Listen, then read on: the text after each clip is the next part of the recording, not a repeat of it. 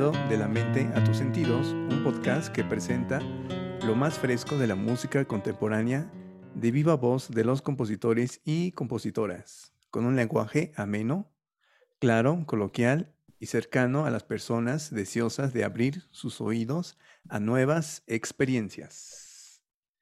Esta noche nos acompaña... antes de eso, es que el episodio pasado se me olvidó decir quién soy yo. Alguien me hizo notar ese detalle. Bueno, soy Emanuel Vázquez, compositor, y esta noche nos acompaña la compositora Luz María León, compositora poblana. Bienvenida. Muchas gracias, Emma. Buenas noches. Y también, nuevamente, David Doji nos va a acompañar porque él está deseoso de conocer música nueva y tener una nuevo repertorio, un nuevo playlist en sus plataformas de música. Bienvenido, David. Muchas gracias, Emanuel. Déjenme platicarles un poco de quién es Luz María y luego ella nos va a contar de viva voz. Luz María Saucedo León nació en la ciudad de Tepeaca, Puebla. La fecha de nacimiento no lo voy a decir, no es relevante ahorita.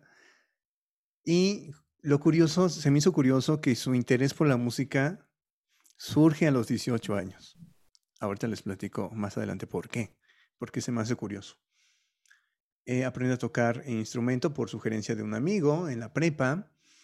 Se mete a estudiar al Conservatorio de Puebla, pero una extensión del conservatorio ubicado en el municipio de San Francisco Mixtepec, Tepeaca. Cosa interesante porque yo estudié en el Conservatorio de Puebla, pero yo no sabía que había una extensión en algunas partes. No sé si eso habrá sido algo nuevo, ahorita nos vas a contar. Yo estudié en el conservatorio, pero en el 94, entonces supongo que ha de haber pasado cosas durante esa época. Luego en el 2015 decidió estudiar profesionalmente la carrera de técnico en música en la Benemérita Universidad Autónoma de Puebla, como pianista, y luego su interés por la composición la llevó al Centro Cultural Universitario de la Benemérita Universidad Autónoma de Puebla con el maestro Daniel Jiménez, que es compositor, amigo mío, que estuvo en el episodio pasado, y luego en los seminarios de Germinaciones, con el compositor italiano Luca Belcastro, donde ahí la conocí, tuve la dicha de conocerla y escuché un poco de su trabajo. En 2016, junto a otros compositores, se grabó el álbum Paisajes Sonoros, que fue interpretado por la flautista Tanja von Arx, donde también compartimos ese álbum. Yo también, por ahí hay una pieza mía. Y es justamente lo que vamos a escuchar ahorita. Antes de conversar con Luz, vamos a escuchar la música que está en ese álbum, que se llama Arx. Y luego también nos va a mostrar por qué hizo esa composición, por qué se llama así, etc.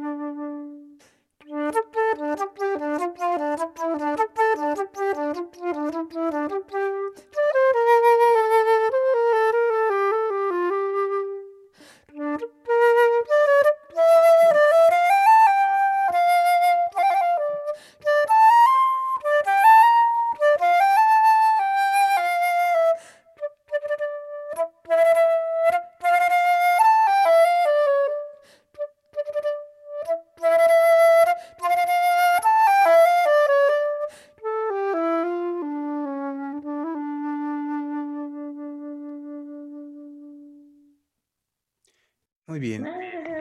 Bravísimo. Cuéntanos tu primer acercamiento a la música, ese momento en el que llega como lo sientes como mágico y decides que ese va a ser tu camino. Sí, bueno, resulta que termino la prepa y yo quería estudiar psicología.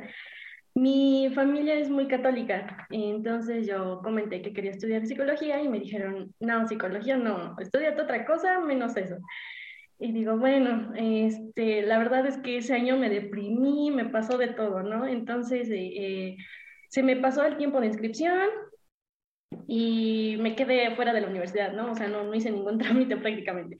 Le comento esto a un gran amigo de la prepa, se llama Enoc, él toca la guitarra. Y me dijo, oye, pues, podrías aprovechar este tiempo y aprender algo, ¿no? Digo, algo, pues sí, estaría bien, ¿no? Y me dice, pues sí, aprende un instrumento. Yo te enseñaría a tocar guitarra, pero como él se metió a estudiar mecatrónica, pues me dijo, no me va a dar chance de como que darte clases, ¿no? La universidad y luego venir a Tepeaca. Y dije, bueno, digo, sí, entiendo. Me dice, pero métete al conservatorio. Dije, bueno, pues sí, voy a checar. Estaba yo como indecisa, ¿sabes? Entonces me metí a trabajar y mi horario pues me dejaba toda la tarde libre. Y dije, bueno, le voy a tomar la palabra a Enoc y voy a ir a preguntar. Fui a preguntar al conservatorio en Puebla y me dijeron que por la edad, yo tenía que 18 años, tenía yo los 18 años, y me dijo que... Me dijeron que no, que por la edad así ya no podía estar allá. Entonces tú vas al conservatorio, ¿podemos saber en qué año? En el 2014. 2014, uh-huh. Ok. Ese año me dicen, no puedes, pero está la extensión en Mixtla, allá justamente todos los mayores de 15 años los están mandando para allá. Y dije, ay, pues mira, yo no sabía, y pues me queda muy cerca de Tepeaca, de aquí de donde soy, 20 minutos.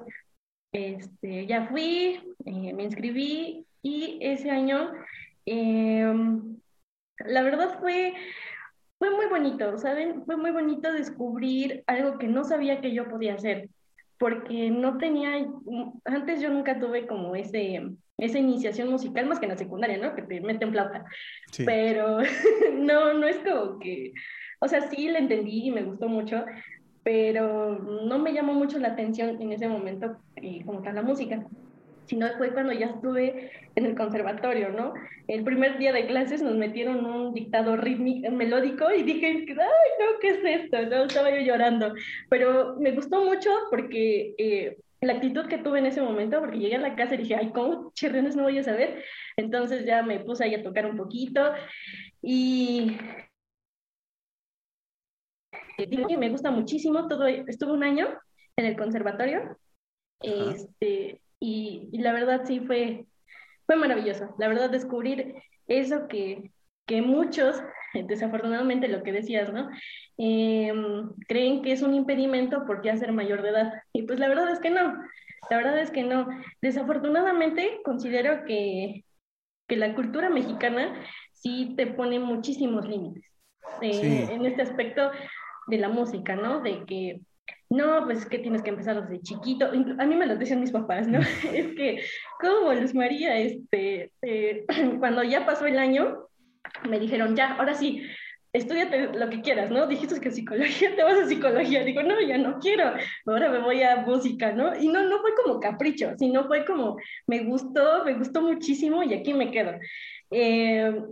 Entonces sí, es eso, ¿no? Que los papás, los primeros, son los que te ponen pues este impedimento.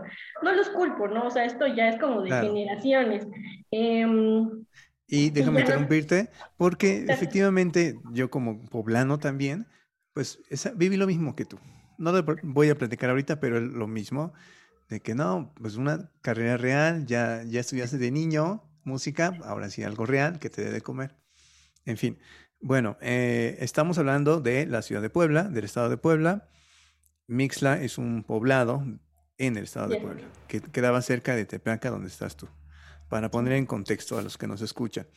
Entonces, te interrumpí porque quería tocar este tema de la docencia o la educación, porque tú decías que tuviste educación musical en la secundaria, ¿no? Con la flauta y eso, y que no te gustó. ¿Qué fue lo que te hizo cambiar de opinión? ¿Cómo? ¿Qué fue lo que me hizo cambiar de opinión para regresar a la música? Sí, para regresar a estudiar música. Ok, o sea, sí me gustó. Lo que no me gustó fue el cómo nos los enseñaban, ¿no?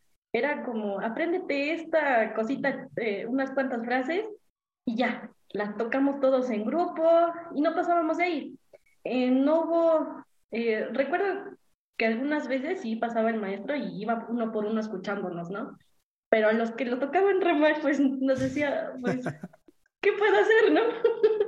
y la verdad, pues yo sí me esforcé porque mi hermana, cuando también iba a la secundaria, tocaba la flauta y la tocaba muy bonito. Dije, no, pues sí, se escucha muy bonito, o sea, sí me gusta. Pero fue más como en ese momento que me sentía yo como perdida de no saber qué carrera elegir. Entonces, cuando ya me introduzco aquí en la música... Y veo realmente lo difícil que es, porque no es fácil, la verdad es que no es fácil.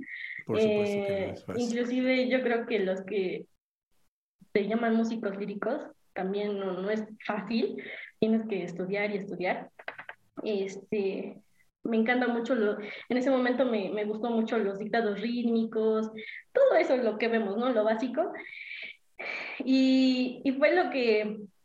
Nuevamente repito, descubrir algo que no sabía que yo podía hacer fue lo que me mantuvo ahí.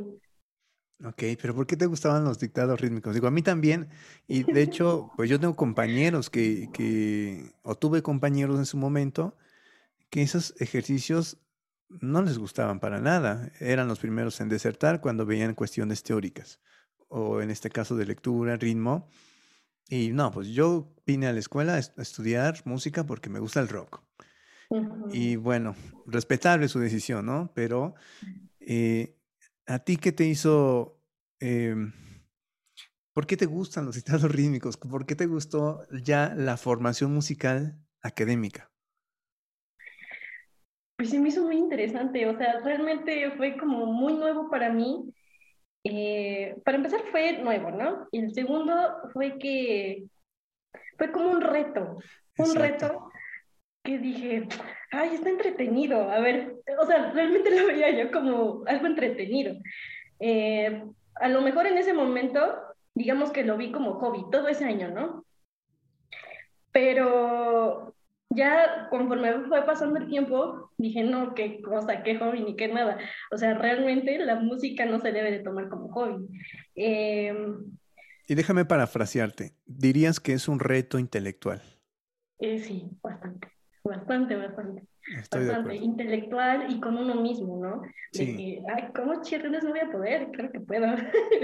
Sí, de hecho, sí, eso fue lo que me hizo mantenerme ahí. Sí, lo rítmico, inclusive la pieza, la que hice y las que he hecho, son bastante rítmicas. O sea, me gusta jugar mucho con los ritmos. De repente digo, ay, a ver, meto esto o meto el otro, ¿no? Entonces sí, me gusta como que ahí jugar con... Claro, la rítmica es muy latinoamericana, es muy importante. Sí. Aunque no suena muy latinoamericana tu obra, pero bueno, ahorita hablaremos de ello más adelante. Ahora, justo cuando, 2015, cuando das el salto hacia la Universidad Autónoma de Puebla y dices, bueno, ya quiero estudiar en forma, ya dejo de lado estos cursos como libres y voy a la universidad a estudiar música ya. ¿Cuál fue tu experiencia ahí? Y fue bastante buena. El primer año fue maravilloso porque conocí justamente allá a Josué, que justamente por él conocí al profe Dani. La maestra de solfeo nos había dejado hacer una composición, pero pues los primeros meses, o sea, yo ya como que llevaba ya ese conocimiento, ¿no? Pero de composición como tal, pues la verdad no. Sin embargo, había como intentado tocar algunas cositas por ahí, pero no era como tal, ¿no? Ya composición. Y conozco al maestro Alejandro Marín, mi maestro de piano, también él me motivó muchísimo. Yo le decía, es que no sé mucho, ¿no? O sea, lo que llevé en el conservatorio con respecto a piano, porque el primer año en el conservatorio fue como tal pura teoría, y ya llego con el profe a música, y pues sí, ya me empezó a decir, vamos a tocar escalas, vamos a tocar esto, y yo de, ay, pero ¿cómo se toca, no? Sí, no iba yo como que muy despierta en ese aspecto. Sin en cambio, había estado como en clases, ¿cómo se le llama cuando estás? ¿Particulares, adentro? ¿Privadas? No, de oyente. Estaba okay. Yo de oyente, ahí mismo, sí. Con una amiga, y yo vi a mi amiga, se llama Miriam, ella tocaba ya así súper guau, y yo así de, ay, yo no puedo, ¿no? O sea, no era que no pudiera, sino que no sabía mucho. Y bueno, maestro Alejandro me motivó muchísimo, me ayudó también muchísimo. Conozco a Josué y le digo, oye, a mí me gusta también componer, o sea, he hecho medias cositas ahí, ¿no? Y me dice, oye, pues sí, te paso el número del profe Dani, y ya habla con él y toma clases con él, ¿no? Los dan el complejo. Y no, pues bueno, ya llego con él, lo conozco y dije, wow, una maravillosa persona, excelente amigo, excelente maestro, me gusta cómo enseña. Sí. Y justamente ese año fue cuando ya se presentó lo de Tanja, fue cuando se presentó lo de Luca, o sea, sí, para mí fue como un boom que dije, wow, fue maravilloso. Después de todo ese como rechazo que recibiste, como no, es que ya estás grande para la música, llegaste a la universidad, te enfrentaste con gente que ya estudia música casi desde que nace. El punto es que te abriste camino, a pesar de esos obstáculos que tuviste. Te abriste camino y fue ahí, en ese año, donde te conocí en el Germinaciones, según recuerdo, uh-huh. En los seminarios. ¿Y qué fue lo que te motivó a escribir música? O sea, ya eres músico, ya eres música, escribes, tocas música, interpretas, sabes teoría, pero ¿qué te llevó a decir, bueno, quiero escribir mi propia música? La verdad, fue como, hubo un momento en el que ya no quería yo estar tocando lo que me daba el maestro Alejandro, ¿no? Era como, ya no quiero, ¿no? De repente, o sea, es muy bueno porque sí te da un chorro de ideas, ¿no? Claro. Estaba yo tocando de repente unas invenciones de Bach y no, me estresaban. Muy hermosas, pero sí llega un momento en el que ya no puedo, ya no quiero. Entonces como que me ponía a tocar, no sé, de repente lo que me venía a la cabeza, ¿no? Entonces como que sí fue un momento como de, no sé si podría llamarlo como capricho. Dije, no, ya, a ver tantito, o sea, sí le voy a dedicar su tiempo, pero también veo que me gusta y que como que me surgen las ideas de ir haciendo algo, ¿no? Nuevamente, ese segundo, no sé cómo decirlo, esa segunda bomba de que no solamente puedes interpretar, sino que uh-huh. Ahora puedes componer, ¿no? Sí. Fue como, wow. Sí, fue también maravilloso y dije, no lo dejo por nada en el mundo, ¿no? Igual un reto porque... cuando llego con el maestro Dani, me dice, o sea, componer sí tiene su parte, como todo, ¿no? Objetivo y subjetivo, sí. ¿No? Pero un buen compositor tiene que explicar qué es lo que está haciendo, ¿no? ¿Cómo está fundamentando todo eso? Y era lo que en un principio, ya cuando estaba yo también adentro, dije, ay, no puede ser, otra vez. Bueno, está bien, otro reto, ¿no? Fundamentar sí. Lo que estoy haciendo. Pero he notado mucho que tengo también esta como intuición, ¿no? O sea, sí tengo claro lo que tengo que hacer, pero también está mi intuición y a veces le hago más caso a la intuición. Y es maravilloso, en verdad, es maravilloso. Y yo quiero compartir que no importa la edad, realmente cuando descubres algo que no sabías que podías hacer, híjole, te explota la cabeza. Exacto, es muy liberador cuando te das cuenta, estás tocando algo que no es tuyo y te das cuenta que puedes variarlo y luego que puedes crear algo diferente y luego que puedes crear algo a partir de tu propia vivencia. Comparto ese sentimiento de liberación, ¿no? De ese boom, como dices. Ahora, llegaste a ese seminario, vamos a ese seminario de música, de composición, y tienes contacto con Luca Belcastro, con Tania, pues yo le digo Tania, pero se escribe Tanja. Tanja, sí. Y luego te proponen escribir para ella. Así es. El maestro Dani nos, creo que también estaba haciendo ese seminario, ¿no? De clases de flauta, clases magistrales de flauta. Y pues bueno, teníamos que estar ahí para saber cómo se orquesta, ¿no? Para la flauta. Como tal, la obra que acabamos de escuchar es la primera que compongo ya con esta parte de fundamento. Y bueno, y fue cuando ya el maestro Dani nos pidió esta obra, ya la compuse y se la mostré a Tania. Mi obra, pues, es muy básica, siento yo. Está muy, muy dinámica para trabajar lo que son las frases musicales. Y bueno, también es muy rítmica, ¿no? Sirve mucho para practicar ritmo. Y bueno, las frases musicales yo quiero explicar que es como, la música es un lenguaje, ¿no? Entonces, a mí lo que me sirvió en su momento para entender esto de cómo emplear las frases, los periodos y semifrases, pues fue pensarlo como tal, ¿no? O sea, el lenguaje, ¿no?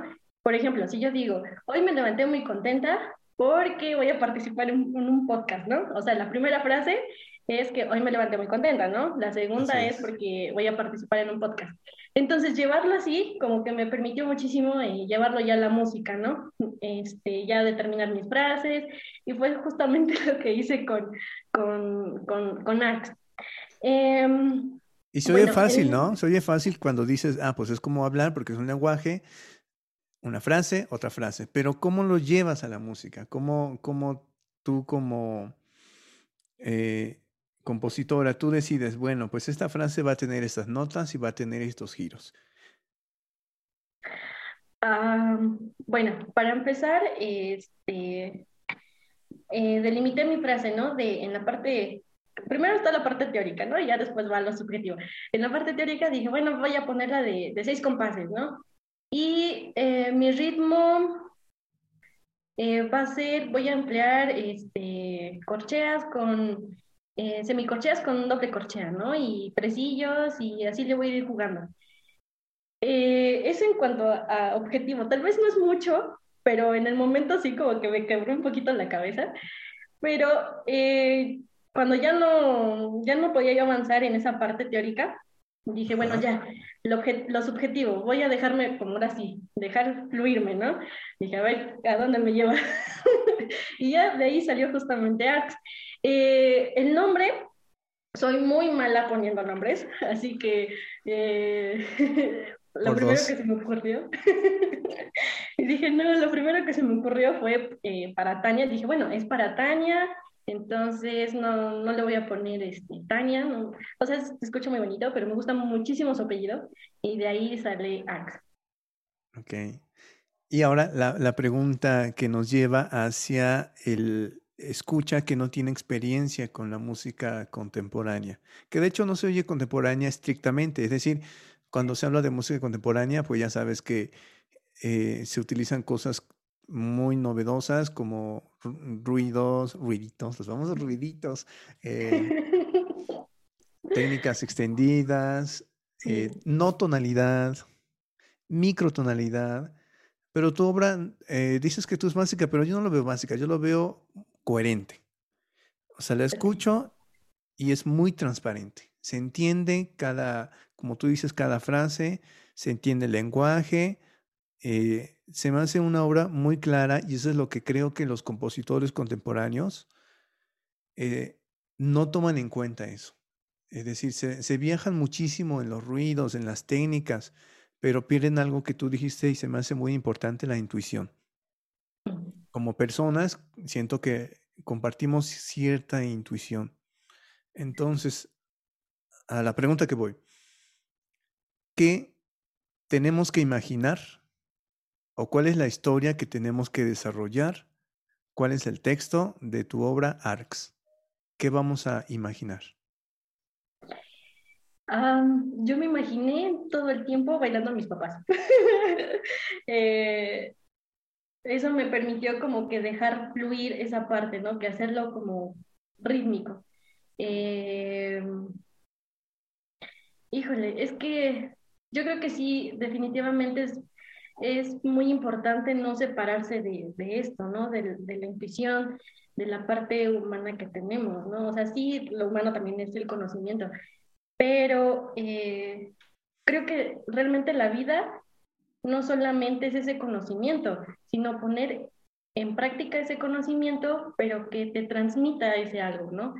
Yo no tengo nada en contra de la música contemporánea, al contrario, es maravillosa y muy difícil de interpretar y de componer, pero sí no olvidarse de esa parte intuitiva, ¿no? Esa parte como tal que es la música de liberación, como tal que es de lenguaje. Uh-huh. Que si bien el arte no tiene que gustarte como tal, como para expresar algo, ¿no? O sea, inclusive si no te gusta ya te está expresando. Sí, ¿no? Algo, sí. Exacto. Pero si tú como compositor te sientes satisfecho, te sientes, como mencionabas, ¿no? ¿Qué te estás imaginando? Y lo puedas explicar, no solamente teórico, sino también subjetivamente, bueno, es maravilloso, ¿no?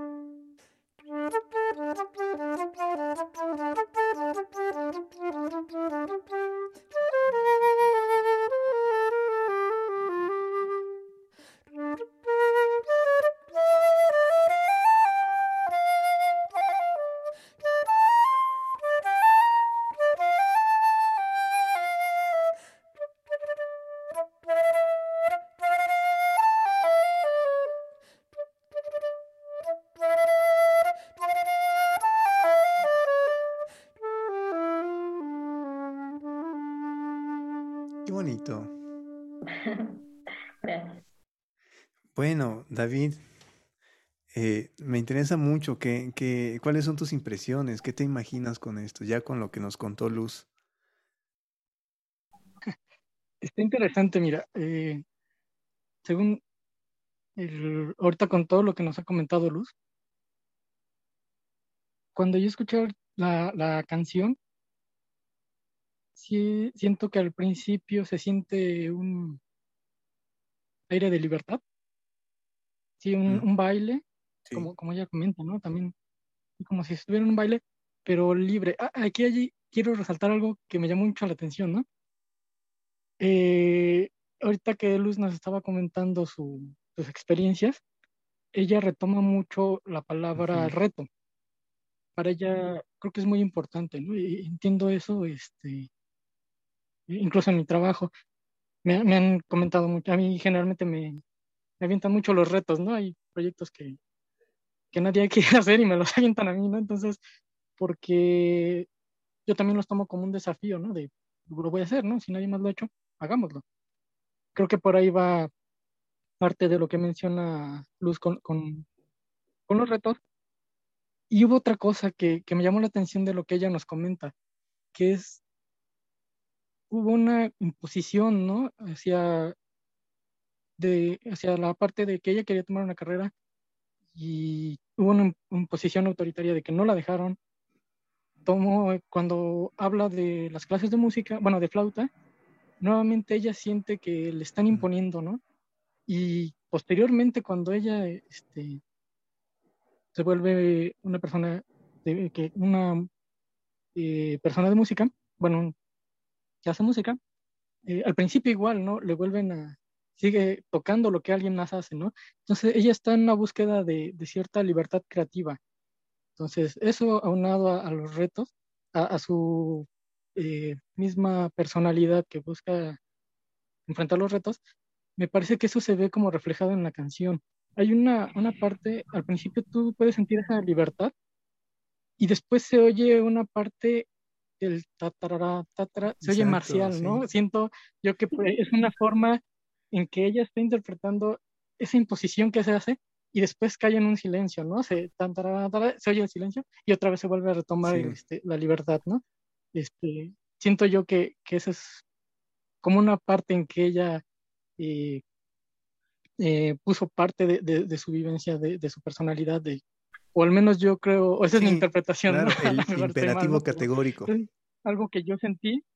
Exacto, yo sentí eso ahorita que escuché su música, ¿no? De hecho, hay una escritora, perdón, no recuerdo bien su nombre ahorita, pero ella decía que todos somos narradores de alguna forma, ¿no? Y podemos ser visuales, escritores, no sé, todos somos narradores. Pero, ¿por qué alguien escribe? ¿Por qué alguien compone? ¿Por qué alguien dibuja? No sé, ¿por qué uno crea arte, no? Y la escritora decía que es porque hubo un momento en que algo nos causó una impresión en nuestras vidas y entonces tenemos esa necesidad humana de comentarlo, ¿no? De contarlo, y por eso lo hacemos. Entonces, no sé si hay algo de esto en la forma en que Luz hizo su composición, y me gustaría preguntarlo.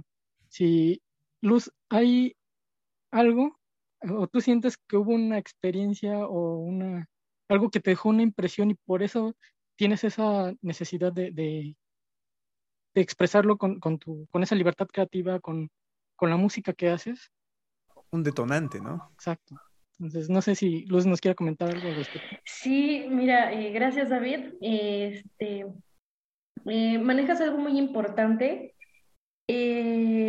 Justamente los que crean pues ponen o demuestran lo que es su personalidad, ¿no? Indudablemente hay mucho de ahí, ¿no? Y bueno, es que realmente la vida pues siempre va a estar cargada de muchas situaciones, ¿no? De retos, como decimos, de obstáculos, y bueno, no queda otra más que pues afrontarlos, ¿no? A pesar de que esta obra fue como de trabajo como tal, pues no lo terminas viendo como trabajo, ¿no? O sea, la música nunca la he visto como tal, como un trabajo. Realmente es muy liberadora. Como tal, en ese momento y en todos los momentos en los que he podido componer, pues siempre hay algo, ¿no? Siempre hay algo en ese momento que te lleva a la creación, ¿no? Que te lleva a lo... muy independientemente del conocimiento que tengas, siempre se va a ver impregnado de cómo te sientes, de qué es lo que quieres expresar. Ok. A mí me quedó como muy presente esto que dijo David, que yo lo traduje como el imperativo categórico, ¿no? Reiterar una meta, un objetivo o esta necesidad de expresarse, simplemente porque quiero liberarme de esto que siento, entonces lo expreso mediante una composición, en este caso de una composición musical. Algo muy propio de los creadores de cualquier ámbito artístico, ¿no? La necesidad de estar haciendo algo porque sientes que lo tienes aquí, tiene que salir. No hay otro camino. El camino así es, diría Mando. Me estabas contando el inicio, ¿no? Cuando justo después de este seminario de música contemporánea o de composición, hicimos una pequeña convivencia. ¿Cómo te sentiste ahí después de este sesión de trabajo? Sí, claro. Antes de empezar, David, sí respondí tu pregunta. Disculpa. No, sí, okay. Completamente. Bueno, ahora regresando a lo de lo que me preguntas, Emma. Híjole. Me sentí muy importante, vaya. Estar entre músicos bastante reconocidos, con mucho conocimiento. Fíjate que es muy interesante cómo la vida te va prestando, te va dando la oportunidad de conocer gente, las oportunidades, ¿no? De, por ejemplo, en este caso con el maestro Dani, de componer para Tania, y ya nada más depende uno si lo toma o lo deja, ¿no? Pero estar ese día con ustedes, me sentí muy bien, ¿no? Además, es muy triste porque era la única mujer. Pero por el otro sí fue como, wow, qué chido, porque puedo como hacer como motivar a las demás chicas a que también compongan, ¿no? Yo sé que no es como, oye, compón, ¿no? O sea, no es como tal imponer, pero sí es motivador, ¿no? Desafortunadamente, sí reconozco que no hay muchas mujeres compositoras, pero de que hay, ¿no? Nada más que nuevamente la cultura como que nos limita, pero ya depende de uno también, en este caso ya como conocedores, y dando poco a poco a los demás, pues la importancia, ¿no? La importancia de retomar las artes, tanto para hombres, bueno, para ellos ya está, pero para mujeres, ¿no? Decía uno de mis maestros, desafortunadamente ser hombre es ya nacer con privilegios, y por un momento pues sí fue como de ouch. Sí, la verdad sí, pero pues justamente este nuevo siglo, pues ya hay muchos movimientos feministas, ya se habla más de los derechos de las mujeres, no se debería de hablar porque pues somos personas y los derechos son por igual para todos, pero bueno, nunca ha visto como ese respeto, ¿no? Pero se está potenciando esa lucha, ¿no? Que siempre se ha venido dando, pero que se están retomando, ¿no? En la música, bueno, pues desde el que empezó prácticamente, siempre se le atribuyó ese poder de componer, ese poder de interpretar música nada más a los hombres. A las mujeres, pues no. Entonces, eso ha reducido mucho la posibilidad. Así es, esa situación de glorificar a los compositores, hombres, y como dejar invisibles a las compositoras mujeres.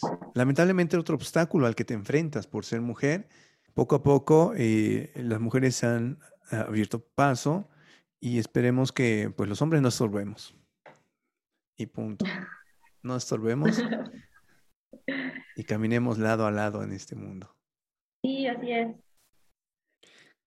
¿Qué les falta a las escuelas de música para que realmente te preparen para la vida real? Para que nos preparen para la vida real. En primera sugiero que haya una impartición de la música desde las etapas básicas, ¿no? Desde las preparaciones básicas, kinder, primaria y secundaria. Pero con un enfoque de seriedad, no tomarlo como tal, como un hobby, porque desafortunadamente esa mentalidad, esa idea, pues nos lleva a lo que nunca se ha quitado en nuestra cultura, ¿no? Aprende música, sí, como hobby, ¿no?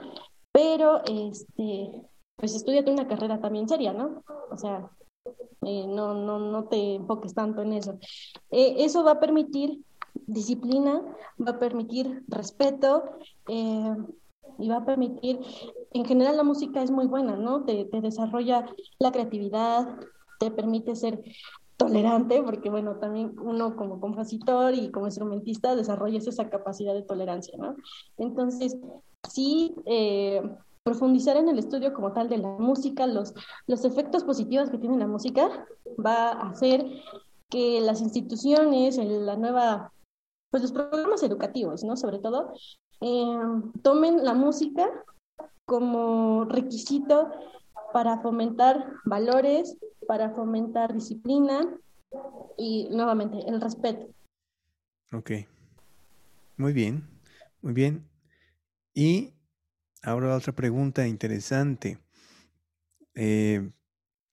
Planteo la división, si es que la hay o no lo hay, entre la música popular y la música de academia, o la música académica o clásica, o como se entienda, y la música folclórica.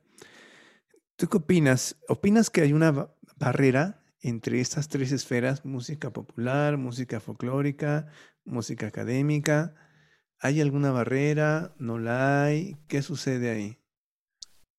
Sí, nuevamente la barrera es la falta de conocimiento, ¿no? El que no tiene como sentada estas bases que se deberían de dar en etapas posteriores de la música, pues va a crear siempre esta barrera, ¿no? O sea, y realmente la música popular, la música de folclore, se desarrollaron pues en la música que siempre ha visto, ¿no? Desde el principio, ¿no? Hablando de, si nos vamos muy lejos, la prehistoria, ¿no? Empiezan con los ritmos, de ahí empieza todo. O sea, no es posible como separarlo, porque hay una mezcla de todo. Es, por ejemplo, nosotros decir la música mexicana. Mexicana como tal, pues ya no creo, ¿no? Hay una fuerte influencia europea y siempre la he visto, ¿no? La que se puede considerar como tal mexicana fue la de antes, la que llegaron los españoles. Y hasta eso, pues se tiene una idea de cómo sonaba, ¿no? Pero sí, nuevamente, la división más bien es por esta falta de conocimiento, ¿no? De entender realmente que la música es una recopilación de todo lo que hubo desde un principio de la historia. Y te lo comento precisamente porque hay músicos, y supongo que tú conoces también, que estudiaron toda su vida en música, en escuelas, en academias de música clásica con una visión eurocentrista, y de repente sienten rechazo hacia la música popular. No les gusta, lo ven como, pues no sé, algo inculto quizá. Y por otro lado, algunos músicos líricos que tú mencionabas hace rato, que son gente preparada también, pero ven con cierto recelo a los músicos clásicos o a música clásica, a este mundo académico. Cuando yo creo que hay una barrera pues invisible, realmente no habría por qué tener esos roces, no sé, ¿qué piensas? Sí, claro, de hecho me pasó muchísimo, ¿no? A mí me encanta la música pues barroca, clásica, renacentista, demás. Y cuando yo me estaba enfocando así mucho, no había personas que se me decían, oye, sí, está muy chido, pero desafortunadamente nuestra cultura, pues no nos deja, eso no te va a dejar nada, ¿no? Y además ya estás muy grande. Y yo de ay. Dije, bueno, no, la verdad es que sí, me bajoneé mucho y empecé a intentar tocar como jazz. No, es un rollo también de jazz, es muy difícil. Intenté tocar música popular, me gusta, no digo que no, me encanta. De hecho, recientemente empecé a tocar con unos amigos música de rock, me encanta. Ay, qué padre. Sí. Y sí hay como esta división, incluso a veces mencionan, ¿no? Ay, pero está muy mal que en la escuela de música nada más les enseñen lo clásico, ¿no? ¿Y qué onda con lo popular? O sea, tienen que ser como muy versátiles. Sí, o sea, yo no digo que no, y es importante saber de todo, pero en algún momento hice como esta comparación, ¿no? Por ejemplo, digamos, los psicólogos, estoy estudiando psicología, los psicólogos, a pesar de saber todo, pues las bases de la psicología social, clínica, educativa, al fin y al cabo se terminan como especializando en un área, ¿no? ay, ¿por qué no te dedicas a lo popular, no? Si yo me quiero dedicar a lo clásico, o sea, es a mí lo que me gusta. Sí hay como este recelo, como dicen, ¿no? Tanto por los clásicos, por así decirlo, por la música académica, perdón, o la contemporánea, y por los populares. Para terminar, solo quisiera pedirle a David si tiene algunas preguntas que quiera hacer. Solo una. ¿Qué le dirías a las personas como yo que no somos músicos, que no somos, así que somos completamente neófitos, ¿no? En la música contemporánea? Lo que comentas es muy importante, ¿no? Hay que romper cierto mito de que la gente no tiene una apreciación real sobre las artes, que piensan que las artes, llámese teatro, pintura, música, es un hobby, ¿no? Y porque para mí se me hace muy triste que no haya esa apreciación de las artes, ¿no? Y que precisamente, como comentas, mucha gente que hace arte tiene otra carrera, ¿no? Para poder generar un sustento económico. Entonces, para empezar a romper esa mitificación, esa mal concepto que se tiene, o sí, yo lo llamaría así, ¿no? Tener mal concepto de que el arte es un hobby, creo que hay que empezar educando a la gente, ¿no? Y una de las cosas que yo creo que es importante es la gente que es especialista en esto, que están en los medios, que tienen esa oportunidad, pueden dar un mensaje, ¿no? A la gente que no estamos dentro del medio, que no tenemos un conocimiento sobre el tema. ¿Qué nos dirías? ¿Qué consejo nos darías? ¿O cuál sería el consejo o mensaje que le darías a las personas que estén escuchando que no estén inmersas dentro de la música y de la música contemporánea, ¿no? Sí, bueno, gracias, David. Definitivamente, bien dices, los que tienen los que tienen la oportunidad de prestar información por estos medios, pues sí, es como un deber, ¿no? Deber de prestar o de reeducar a las personas, ¿no? Lo que está haciendo Emanuel es un buen inicio y estaría bien que así poco a poco, muchos, de a poquito, nuevamente, ¿no? De a poquito, pero entre esos poquitos, por ejemplo, ahorita ya te compartí a ti esta información que hemos hablado desde el principio, que es importante una educación musical desde etapas escolares, las primeras etapas escolares, para que cuando ya lleguemos a una edad, pues digamos, adulta, puedas tener esa apreciación por el arte. Bueno, esa es una, ¿no? Y bueno, ahorita ya te lo estoy compartiendo a ti y después lo puedes compartir a otra persona y esa persona le va a compartir a otra persona y así nos vamos a ir, ¿no? No importa la edad, realmente no importa la edad. A mí tómenme de ejemplo, yo empecé a los 18, me hubiese gustado empezar antes, pero bueno, dejémosla ahí. Empecé a los 18, lo dejé un tiempo porque me dio tendinitis, no me cuidé, pero nuevamente estoy retomando el camino de la música, o sea, ya tengo 26 años y lo estoy retomando y estoy volviendo a componer. Entonces, realmente la edad no es un impedimento. Si tú te dices, no, ya estoy grande, ya no puedo, pues realmente no vas a poder, porque tú mismo ya te estás haciendo, te estás limitando. Eso es muy importante, ¿no? O sea, realmente nuestro cerebro es, híjole, es magnífico, ¿no? Si tú te pones los límites desde acá, ya no existe nada. Qué bonitas palabras, qué bonito mensaje sobre todo.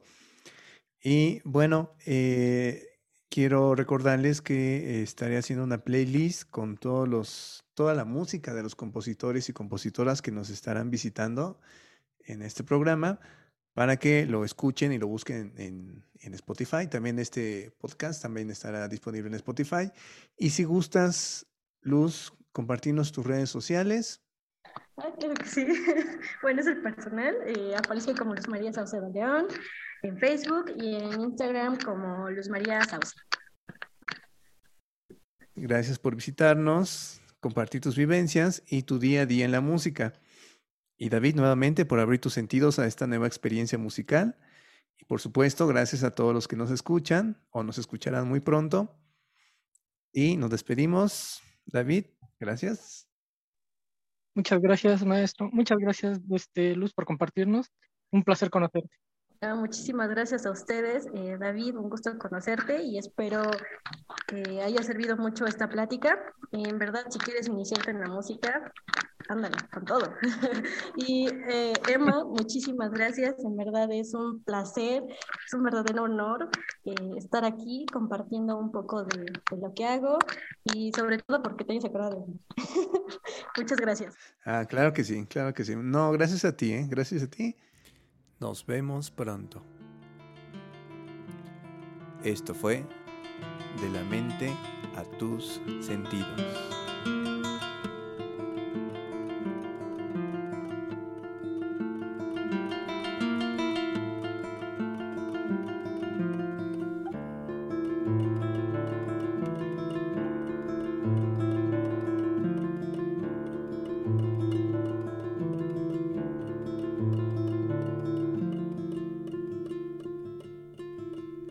Este episodio estuvo un poco complicado por cuestiones de conexión primeramente y luego también ando con algunos problemas de voz. Ya me estoy atendiendo, pero sí tengo que tener cuidado con esto. Pero ni modo de cancelar toda esta temporada de 50 episodios. Bueno, no es cierto, no son 50. Y bueno, hacia el final hubo unos ruidos ahí extraños que ya no pude quitar mucho en la edición. Pero igual espero que lo hayan disfrutado y que sigan escuchándonos. Hay muchos compositores que tienen que decir. Hay mucha música que compartir. Y así que agradezco que estén hasta el final, el bonus track. Recuerden que soy Emanuel, aunque se me olvide decirlo al inicio. Adiós.